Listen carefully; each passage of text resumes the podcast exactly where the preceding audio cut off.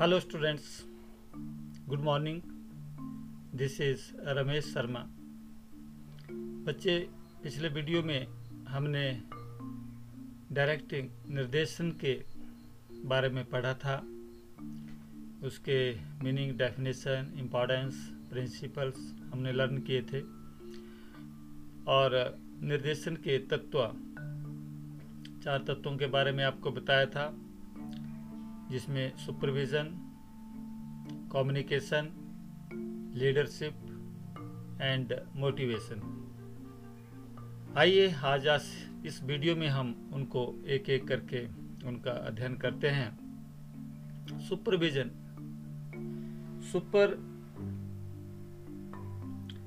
Vision दो शब्दों के मेल से बना है। सुपर जमा विजन यानी कि सुपर का मतलब उत्तम और विजन का मतलब दृष्टि।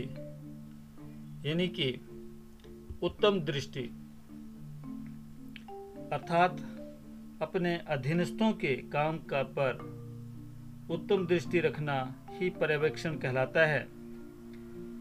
पर्यवेक्षण के अंतर्गत अधीनस्थों के काम की जाँच पड़ताल एवं उनका मार्गदर्शन करना दोनों बातें सम्मिलित होती हैं। बच्चे, इस चैप्टर को करने के बाद, इसके लर्निंग ऑब्जेक्टिव्स, इसके अध्याय के उद्देश्य, इसको करने के बाद हम सीख पाएँगे, समझ पाएँगे supervision concept meaning definition features role of a supervisor and function of a supervisor and difference between direction and supervision. Davis के अनुसार, पर्यवेक्षण वह कार्य है जो योजना एवं निर्देशों के अनुसार काम के पूरा होने को सुनिश्चित करता है। यानी कि डेविस ने परिभाषा दी, उन्होंने कहा कि पर्यवेक्षण जो है, वो योजना एवं निर्देशों के अनुसार जो योजना बनी है और जो निर्देश हैं उनके अनुसार उस काम को पूरा होने को सुनिश्चित करता है।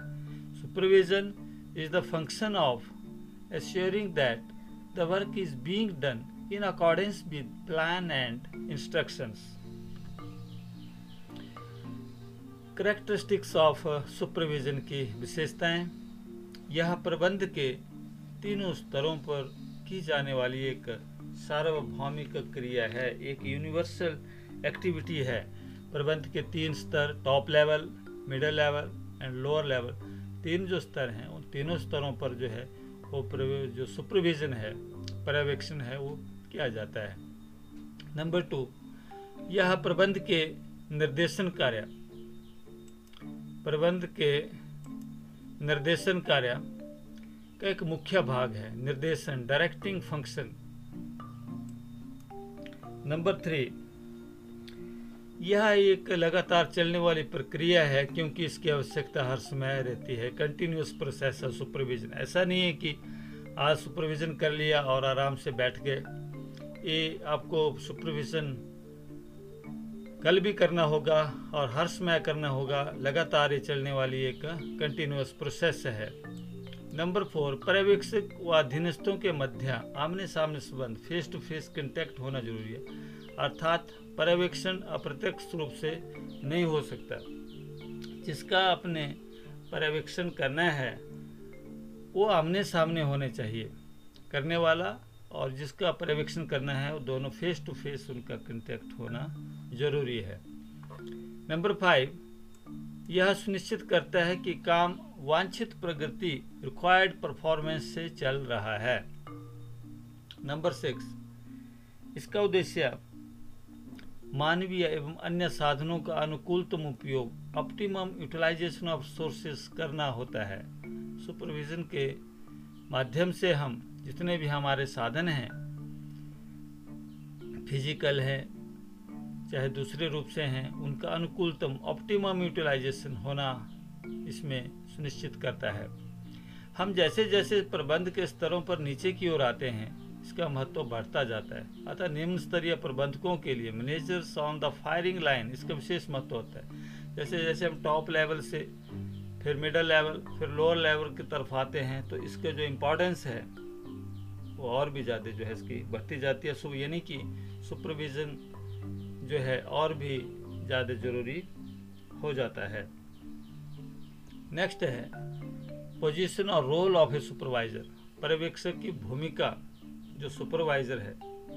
नंबर वन एक मुख्य व्यक्ति के रूप में एज ए की मैन एज ए की मैन एज ए की मैन कौन? सुपरवाइजर तो हम देखते हैं कि प्रत्येक संस्था में योजनाओं को कार्य रूप देने का काम जो है, वो नॉन मैनेजमेंट मेंबर्स के द्वारा किया जाता है प्रबंधकीय सदस्यों द्वारा, जो पर्यवेक्षक के मार्गदर्शन में काम करते हैं। तो इस स्तर पर की गई थोड़ी सी भी असावधानी संस्था के समापन का कारण बन सकती है।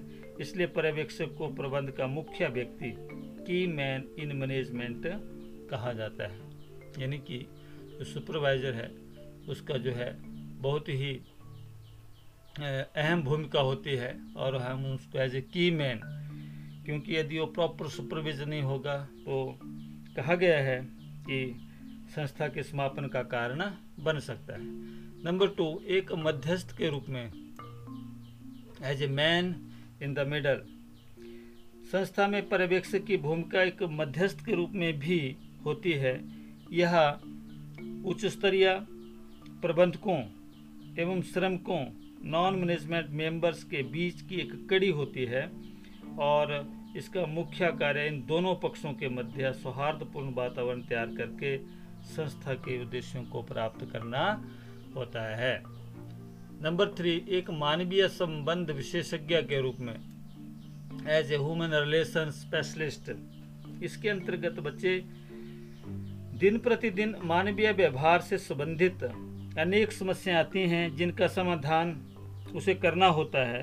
वह ऐसा तभी कर सकता है जबकि वह मानवीय संबंध विशेषज्ञ ह्यूमन रिलेशन स्पेशलिस्ट हो। अर्थात जो एक पर्यवेक्षक के जो कार्य हैं, ये जो भूमिकाएँ हमने डिस्कस की, तीनों भूमिकाएँ, एक मुख्य व्यक्ति के रूप में एज ए की मैन और एक मध्यस्थ के रूप में as a man in the middle और एक मानवीय संबंध विशेषज्ञ के रूप में जो है, ये स्पष्ट होता है कि ये कितना ही जो हमारे पास ये एक, जो रोल है सुपरवाइजर का, वो कितना इम्पोर्टेंट है। नेक्स्ट है, पर्यवेक्षण का महत्व और इसकी जो भूमिका है, इसका इम्पोर्टेंस नंबर एक, कर्मचारियों तथा प्रबंध के मध्य जो है, एक कड़ी के रूप में काम करता है। तो जो जैसा हमने पीछे भी इसमें पढ़ा, जो पर्यवेक्षक है, वो प्रबंधकों एवं श्रमिकों के बीच एक महत्वपूर्ण कड़ी के रूप में कार्य करता है। वह श्रमिक को प्रबंध की नीतियाँ बताता है तथा कर्मचारियों की समस्याओं पर प्रबंध का ध्यान आकर्षित करता है। मैनेजमेंट, जैसे यहाँ तय policies ideas and problem and suggestions और सबॉर्डिनेट्स प्रॉब्लम्स सुजेशंस इधर को देते हैं। यहाँ पर ये एरो मार्क दिया है।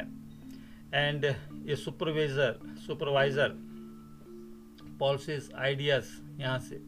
नंबर टू निर्देशों को जारी किया जाना, नियंत्रण का वास्तविक एवं नियोजित उत्पाद में तालमेल बैठाना होता है और पर्यवेक्षक कार्य के निष्पादन को लक्ष्य के अनुसार किया जाना तय करता है।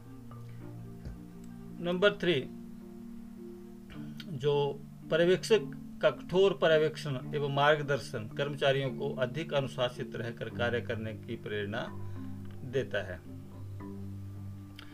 एंड नंबर फोर, पर्यवेक्षक के मार्गदर्शन में श्रमिक निर्धारित समय सारणी का पालन करते हैं तथा योजनाओं को सही दिशा में संचालित करते हैं।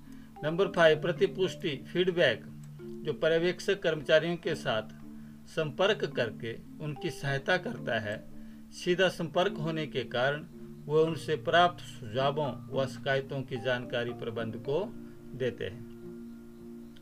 नंबर सिक्स, अभिप्रेरणा में वृद्धि। अच्छी नेतृत्व क्षमता रखने वाला पर्यवेक्षक श्रमिकों के मनोबल को बढ़ा सकता है। पर्यवेक्षक अपनी सर्वोत्तम क्षमता से कर्मचारियों को कार्य करने के लिए प्रेरित करता है। पर्यवेक्षक एवं कर्मचारियों के संबंध होने से कर्मचारियों का प्रेरणा स्तर भी बढ़ता है। इसलिए कर्मचारियों का मार्गदर्शन करते समय पर्यवेक्षक उन्हें अपनी सर्वोत्तम क्षमता से कार्य करने के लिए प्रेरित करते हैं। नंबर सेवन, संसाधनों का कुशलता उपयोग। पर्यवेक्षण के अंतर्गत विभिन्न क्रियाओं पर निगरानी रखी जाती है। ऐसी स्थिति में संसाधनों का जो है बेहतर उपयोग संभव होता है। तो ये थे इम्पोर्टेंस ऑफ़ सुपरविजन ये बहुत ही महत्वपूर्ण अंक थे। नेक्स्ट है difference between direction and supervision निर्देश देना या पर्यवेक्षण करना, दोनों मिलते जुलते हैं, लेकिन इनके बीच में जो अंतर है, वो अलग है। इसका अभिप्राय, निर्देशन का अभिप्राय, अपने संगठन में मानव संसाधन को निर्देश देना, उसका मार्गदर्शन करना, संदेश वहन करना तथा उसे अभिप्रेरित करना है ताकि उद्देश्यों को प्राप्त किया जा सके। और पर्यवेक्षण से अभिप्राय, अपने अधीनस्थों के दिन प्रतिदिन के काम की प्रगति की देखभाल करने और उनका मार्गदर्शन करने से है। इसका क्षेत्र विस्तृत है क्योंकि पर्यवेक्षण इसका एक तत्व है, निर्देशन का जो क्षेत्र है। और पर्यवेक्षण जो है, इसका क्षेत्र संकुचित है क्योंकि यह निर्देशन का एक तत्व है।